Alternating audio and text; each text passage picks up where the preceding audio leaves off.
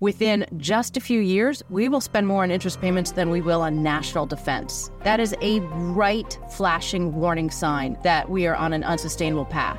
And clearly, it is unsustainable because the fastest growing part of our budget is interest payments. And when you have a debt that's growing faster than your economy, obviously something will have to give. To hear more about potential impacts of our increasing federal debt level, subscribe to PGIM's The Outthinking Investor in your favorite podcast app.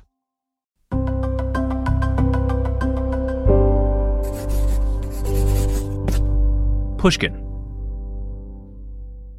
E, S, and G are possibly the most explosive, divisive three letters in the English language, at least in financial markets circles. The idea that investors can put their money to work along the grounds of environmental, social, and governance agendas, basically, use their money to do good. It's in serious trouble. It was the hottest thing in finance. It was the hottest thing on Wall Street and in the city of London for the longest time. And now, all of a sudden, it's taking flack from all angles. And we are going to ask Is ESG dying? This is the Unhedged podcast from the Financial Times and Pushkin. I am Katie Martin, a markets columnist at the FT in London.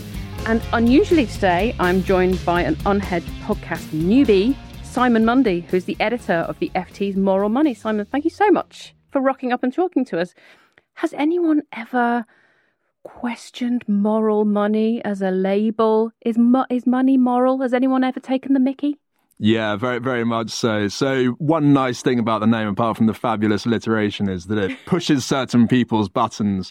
And um, I think there's an assumption that we might be finger wagging and moralizing um, but really, what it's about is digging into the ethical questions that underscore business, finance, and capitalism as a whole. And as we're about to discuss, this is a great time to be exploring those questions. So, I mean, God, where do we even start with this thing? It's just become such a kind of fevered scene around ESG. But certainly when you first took on moral money, it was red hot. Every asset manager on the planet was saying, you know, we've got a better ESG strategy than those guys down the road. It was a real kind of competitive point.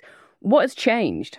Yeah, so as you say, I started this particular job in the autumn of 2021. So just in the run up to COP26.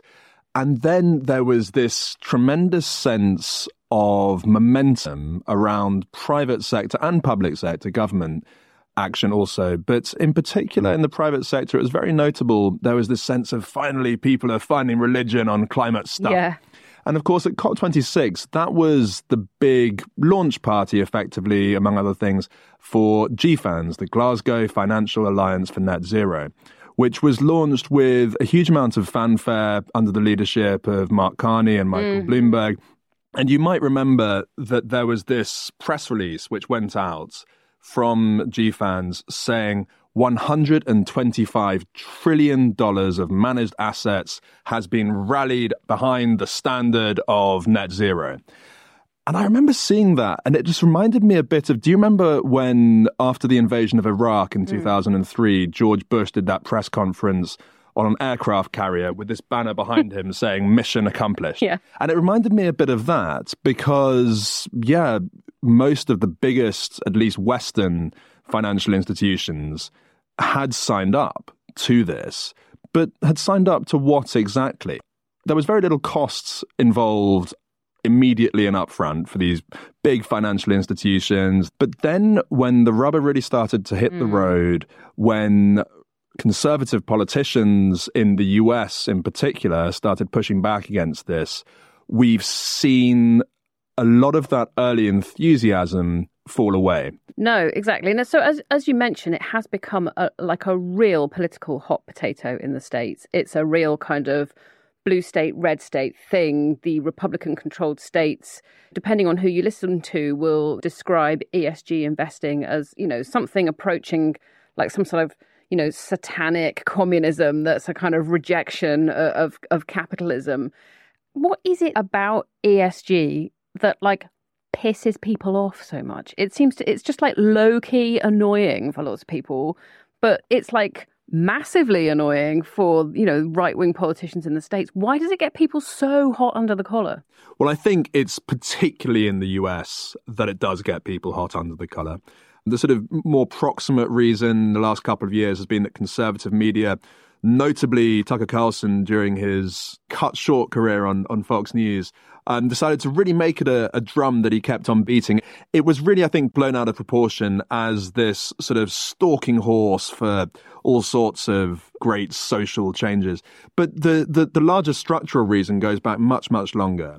And I think it is to do with the huge clout that oil and gas companies have historically had in the US. Mm. So companies including ExxonMobil it's well documented that they funded various sorts of sort of pseudo scientific research intended to create the impression that there was uncertainty about the causes of climate change. Which there isn't. Which there isn't, to be clear. I mean, the reason why so many people contest the climate science, of course, is because it's bloody inconvenience yeah. for a lot of people who've been making a lot of money from the fossil fuel economy, which is one of the biggest parts of the economy and has been for, for literally centuries there are going to be a lot of losers among this very, very wealthy and powerful group of people who have had a lot of money to disperse on various politicians on the right in the US, as well as various think tanks who have been promoting this agenda.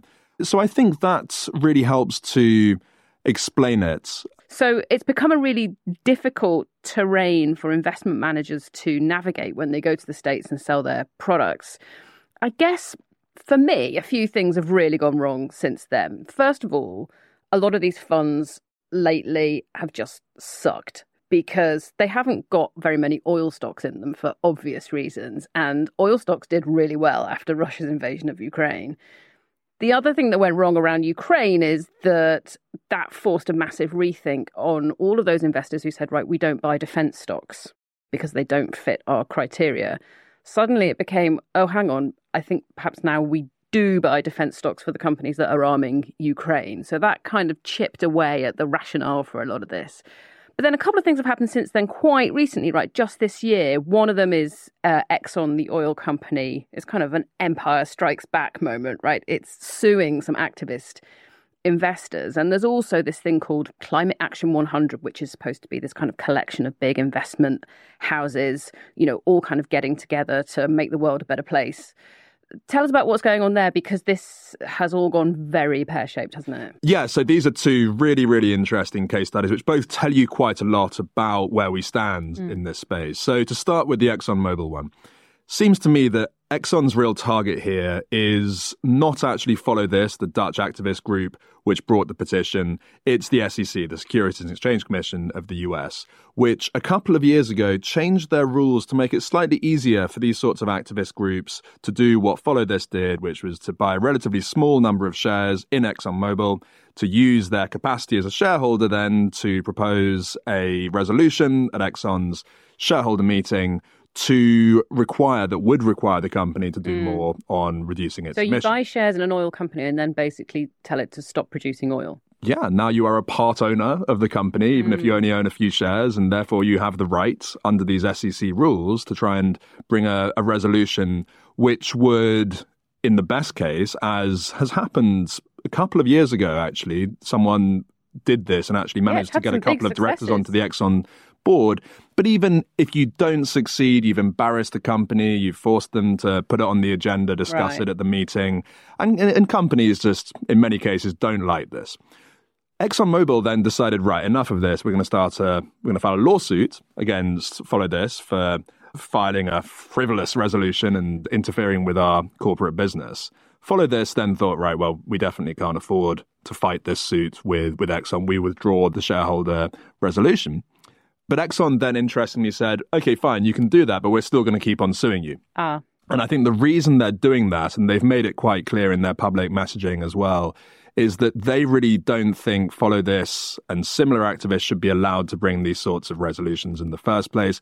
And they want to right. force the SEC to change its position. They want they want the courts, in fact, to establish a precedent which forces the SEC to change its approach. But, but you talk to a lot of ESG pointy heads, right? I mean, they must think, you know, if this succeeds, this basically completely knocks out shareholder activism, right? I don't think it would come to that. I I presume what Exxon would be wanting is that you have to own a certain number of shares in the company, Right. or perhaps you have to have owned them for a certain period of time. I don't think they're trying to say that shareholders in general shouldn't be allowed to file resolutions, but just that an activist group can't buy a token number of shares Gotcha. and take it from there. Now, the second one that you mentioned for me is even more interesting. Yeah, so for those who are completely unfamiliar, what is Climate Action 100? 100 plus because it's now more than 100 100 plus. companies 100 climate action 100 plus is a grouping of asset managers and it was set up to try and form a group that through which these asset managers could push the companies they invest in to do better on Right. climate change and there were two phases first phase they're going to push these companies to give more information and better information around their environmental risks and impacts so far so good no one can argue against more information while you can argue that it imposes costs and hassle on the companies but that's relatively plain vanilla but the second phase was when they were saying, right, now we've got this information, we're going to push these companies to reduce their emissions. And that's really a qualitatively different thing. You're no longer just asking for information. You are now telling companies how they should be behaving and how they should be running their businesses in a way that may or may not be in the interests of your customers, your investors, the people who have got their money in your funds. Right. So that's when it gets more complicated. That's what the conservative politicians in the US have been particularly vocal about. And that is why you're now seeing some of the biggest US institutions pulling away from these initiatives. Yeah, these are some big name investors, right? Yeah. State Street is gone, JP Morgan Asset Management is gone, PIMCO is gone, BlackRock is kind of semi gone. BlackRock, I mean, it's very interesting what, what BlackRock's been doing more generally because if you're Larry Fink, you're in a, a, a kind of Larry strange Fink, Mr. position. BlackRock. Mr. The, the, the chief executive and, and founder of BlackRock. I mean, you are one of the most powerful people in global business, one of the most mm-hmm. powerful people in the world. There's always a risk it's going to go to your head a bit. I mean, he's only human like the rest of us. Yeah. And one interpretation of what happened at BlackRock is that maybe it went to his head a bit in, in the sense that two or three years ago, Larry Fink was really presenting himself as the standard bearer for enlightened capitalism. We as BlackRock are in a position of great influence, and we have a responsibility to use that influence and power for mm. good, to align these assets that we manage with net zero, with the energy transition. And that might sound unimpeachable. The problem is that these Republican politicians in the US, some of the objections they make are silly, but not all of them are silly, mm. actually. And there was one particular exchange a while ago, which I found very interesting, when it was a group of attorneys general in the US who wrote a letter to BlackRock. And they said, look, you have said that you are going to align your investment decisions that you make on behalf of your clients as a fiduciary, you're going to align those decisions with a 2050 net zero emissions scenario. The problem with that is that according to the top climate scientists, according to the Intergovernmental Panel on Climate Change, unfortunately, that looks unlikely. Right. Therefore, you are basing these long term investment decisions on a scenario that is unlikely. Therefore, that cannot be in the, the interest of your clients. You have to make these decisions Right. based on the scenario you expect to see, not on the scenario you would like to see.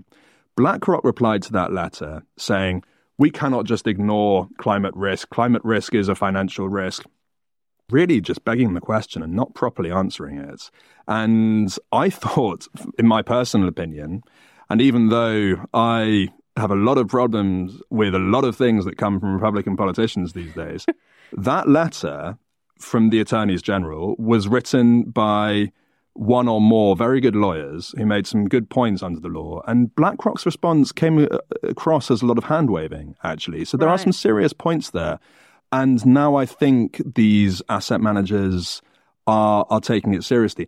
And the reason why, for me as someone who wants to see a serious response to climate change, the reason why I'm not necessarily unhappy about this is because I think what needs to happen here is changes in government policy. Right. And perhaps we've been kidding ourselves for too long that government policy can kind of not change that much. That the private the private sector sector will take care of it. save the I world. think we're Yeah. now waking up to the fact that that's pretty unlikely to happen. Yeah.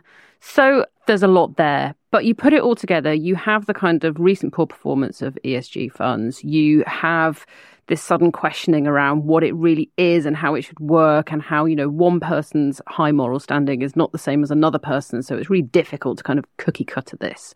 Then you've got all these tensions around the Climate Action 100 Plus group, around the Exxon situation.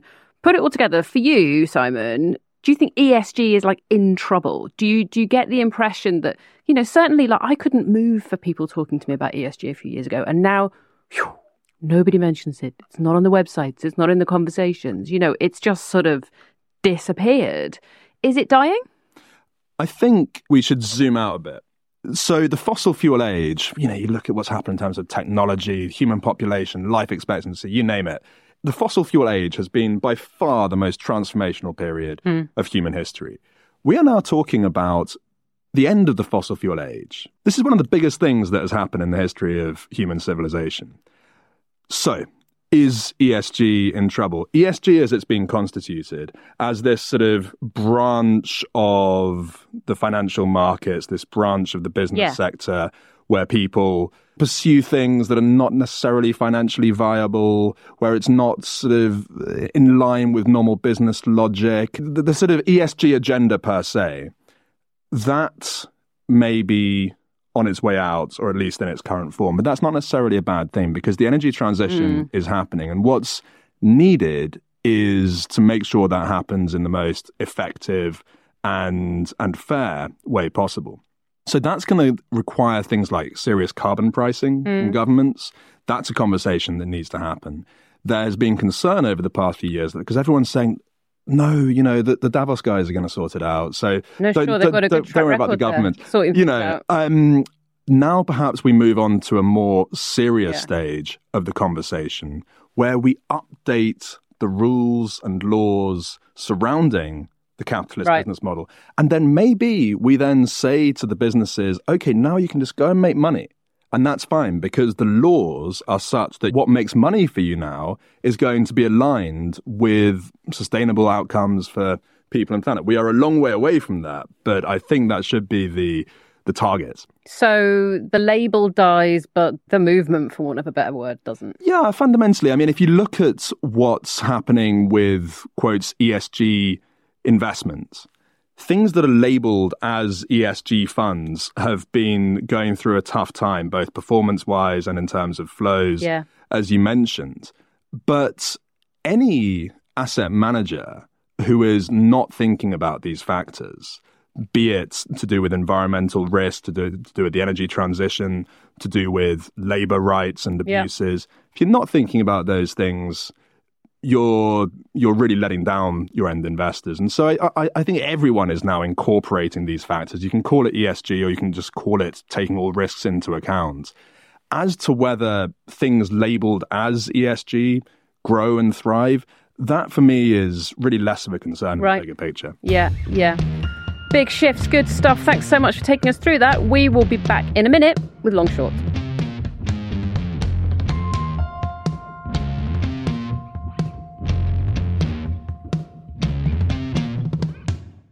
Liquid alternatives can offer some substantial diversifying returns, not only in a 2022 world where traditional asset classes are challenged, but also during a world where you have only a few asset classes delivering on their expected returns. And therefore, you need some genuine diversification within your portfolio. To hear more about managing risk in the face of uncertainty, subscribe to PGIM's The Outthinking Investor in your favorite podcast app. Welcome back. It's time for Long Short, that part of the show where we go long, a thing we love, short, a thing we hate. Simon, you are uninitiated up to today on the Unhedged podcast, but this can be anything. It can be food, it can be something to do with ESG, it can be a sport, whatever you like. What are you long or short of? I'm long legacy media. now, I should declare an interest. My salary is paid by Legacy Media. The FT is very much Legacy Media. We've been around for how many years? 135 or something like that. Um, so I have a clear interest in this, but nonetheless, I'm I'm long legacy media, and the reason is to do with AI. Actually, ah. the sophistication and depth of the misinformation that is now being yeah. propagated through AI You've probably had the same experience as me of being quite surprised by how many people, including quite well paid, sophisticated people, in recent years, when you ask them where they get their news, they'll just say it from social media. Yeah. That is becoming increasingly untenable because social media is so full of these things that even very clever people can't really tell whether or not mm-hmm. it's real or not real.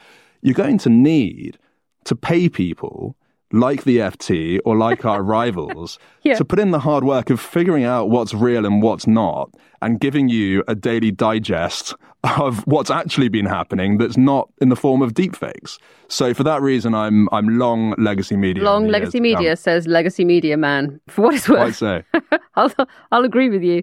I am. I'm afraid I'm also long. I am long Sam Bankman Fried. He's back, the FTX guy. Uh, he obviously was found guilty on, I believe it was seven charges of fraud and money laundering. His lawyers are basically appealing for a short sentence. In theory, he could go down for a hundred years. Seems excessive. His lawyers are looking for something more like five and a half to six and a half. So be lucky. They are describing him as a selfless altruistic philanthropist. He just happens to have been found guilty on seven counts of fraud and money laundering. But um, thank heavens for SBF because he is the story and the gift that keeps on giving. Once again, Simon Mundy from uh, Moral Money at the FT. Thank you so much for joining us today. We're going to have to leave it there. Thank you very much, Katie. If you like the sound of what Simon specialises in, then you'll be delighted to know he has a Moral Money newsletter. Sign up for it today. Unhedged is produced by Jake Harper and edited by Brian Erstadt. Our executive producer is Jacob Goldstein. We had additional help from Topher Forhecz. Cheryl Brumley is the FT's global head of audio. Special thanks to Laura Clark, Alastair Mackie, Gretta Cohn, and Natalie Seidler. FT Premium subscribers can get the Unhedged newsletter for free. A 30-day free trial is available to everyone else. Just go to ft.com slash unhedged offer. I'm Katie Martin. Thanks for listening.